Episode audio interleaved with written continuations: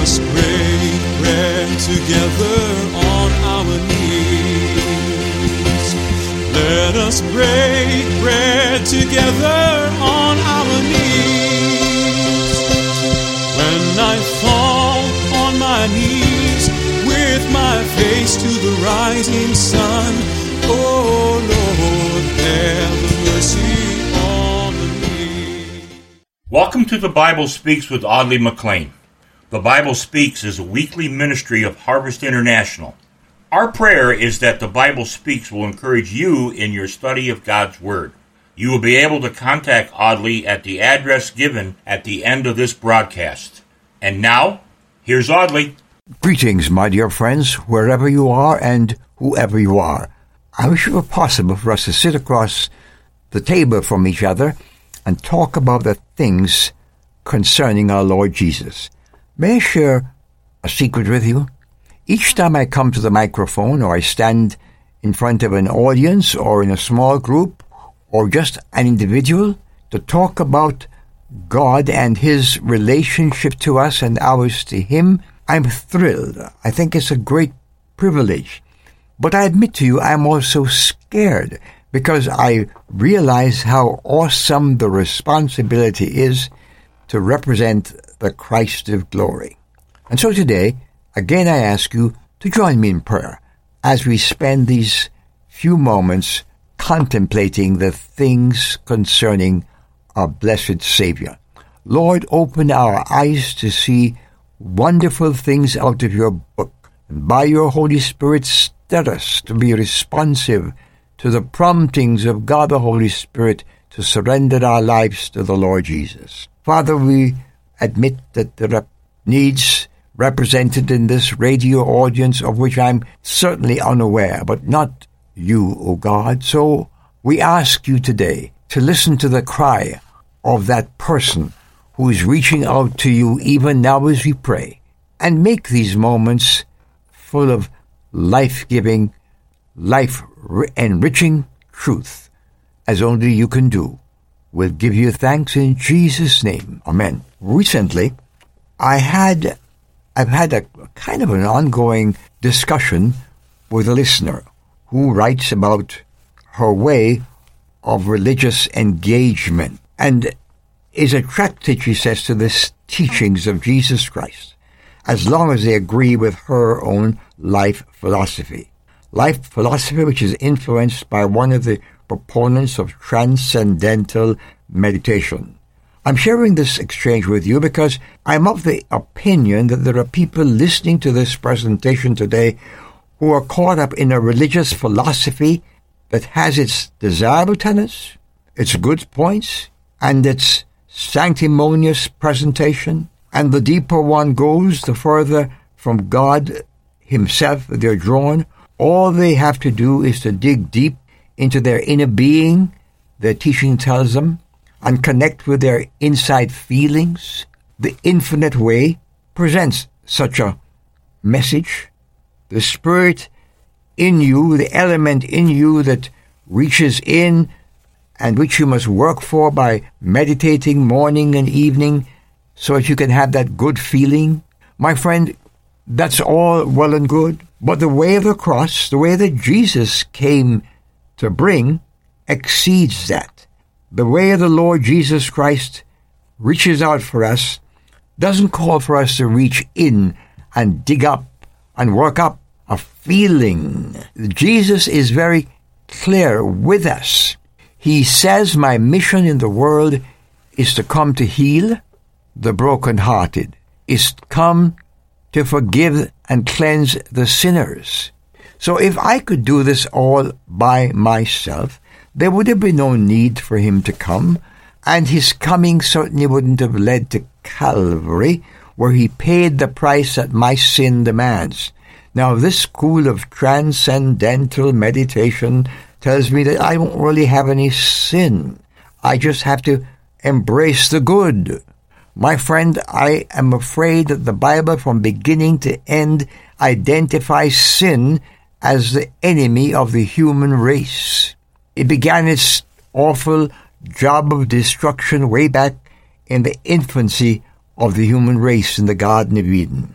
And so the message of Jesus Christ and the message of the entire scriptural body of teaching is that we are in ourselves incapable of earning God's good favor and that we need salvation. Paul, in his great treatise to the Church at Rome, begins by laying out the totality of man's inability, man's corruptedness, man's wandering astray from God. And it doesn't take any literature to convince you and to convince me that we're sinners. We feel it, we know it, we do it, we see it, we hear it reported on at every level and every strata of human society. So my message today isn't focused on convincing you that you are a sinner if you've never come to Christ. That has already been done by your own conscience and by the Holy Spirit prompting you to pay attention to that conscience that's convicting you of sin.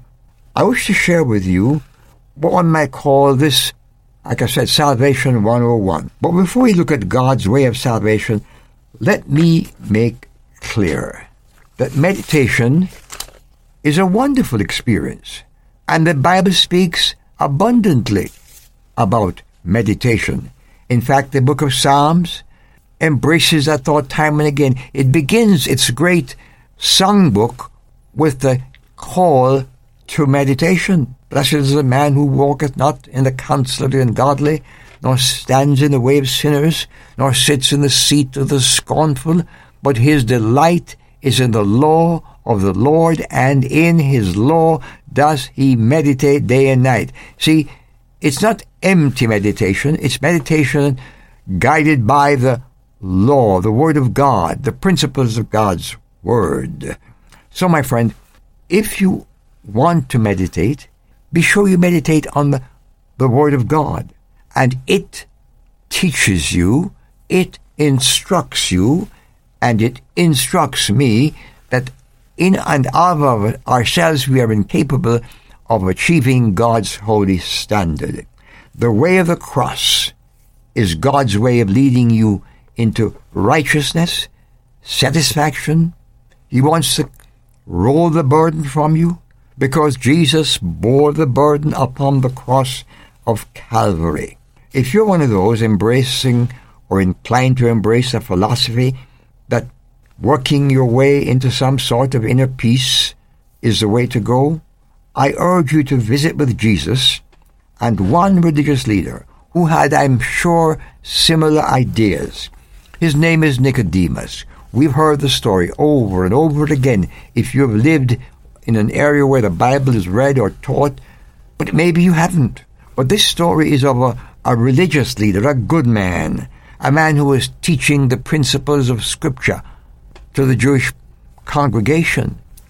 And he came to Jesus with his prepared speech. He said, Lord, I know Jesus, teacher, rabbi, you come from God. And in an act of, I believe, gracious deliverance, direction, protection, Jesus says to him, Nicodemus, you must be born again. I believe Jesus Christ was saying, forget all the religious language and treaties that you would present to me today. I don't need those. Listen to me. You must be born again. And my friend, that message resonates throughout the history of the human being. God has always been reaching out. He showed us in types and shadows in the Old Testament and in Jesus Christ, he fulfilled all those types and shadows. And the book of Hebrews says that this man, Jesus, this man, Jesus, this man, when he had offered one sacrifice for sins forever, say forever, say forever, sat down.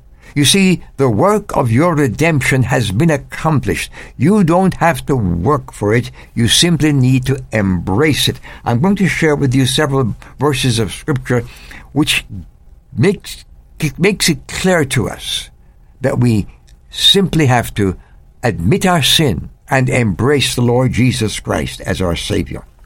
In 2 Timothy chapter 3 verse 16 we read these words, All scripture is inspired of God and is useful to teach what is true, to make us realize what is working in our lives. It corrects us when we are wrong, and it teaches us what is right. And this same body of Scripture that is spoken about in Timothy has this to say in Matthew's Gospel, chapter 5. Now, I'm going to start with that scripture because this person with whom I talk likes very much what Jesus said on the Mount of Beatitudes in John's Gospel, chapter 5. But that same passage also says this Do not think I'm come to destroy the law or the prophets. I am not come to destroy them, but to fulfill them. So we can't lay aside the teaching of God because we are meditating on the things He said, take no thought for tomorrow and so on. That's just a teeny weeny piece of this whole picture that Jesus Christ came to explain and to die for and to rise again for. Listen to Ephesians chapter 2 as another expression of our dependence on God for salvation. For by grace are ye saved, not through meditation. By grace are ye saved, not through meditation, but by faith. That not of yourselves, not your meditation. It's a gift of God. How do you receive a gift? Do you work for it? Do you save up for it? Do you labor for it? No, you take it. You embrace it. Now, I hope that today you will embrace the gift of God. It says the grace of God provides the gift of God that we can have by faith. So, right where you are, all you have to do is exercise faith and embrace the gift. But the Bible doesn't stop. It says, just in case you want to tack on some works, the writer says, not of works, lest any man should boast. It's a God given relationship with Himself. God has given you a privilege today to embrace His great gift of salvation without works. God has highly exalted Jesus Christ, given him a name which is above every name, because, listen to this, because he made of himself no reputation, took upon him the form of a servant, was made in the likeness of men. He did all the work, my friend, and listen carefully now, this is the key to it, being found in fashion as a man, he humbled himself and became obedient unto death, even the death of the cross. My friend, do you get it? God has done the work. God has paid the price. God has given you the privilege today to embrace this great gift of God.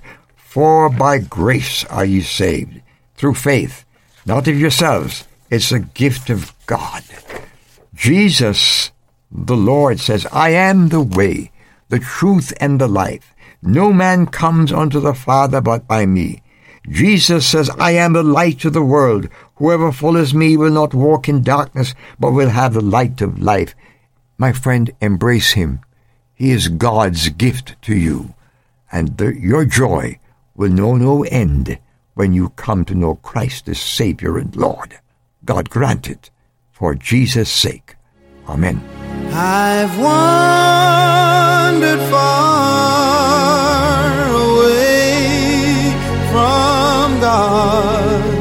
This program is cared for by listeners who care. Your prayers and financial investment in this ministry helps to keep the good news on the air. We look forward to hearing from you and invite you to write us at Harvest International, Post Office Box 6690, Ocala, Florida 34478. Again, that's Harvest International, Post Office Box 6690, Ocala, Florida 34478.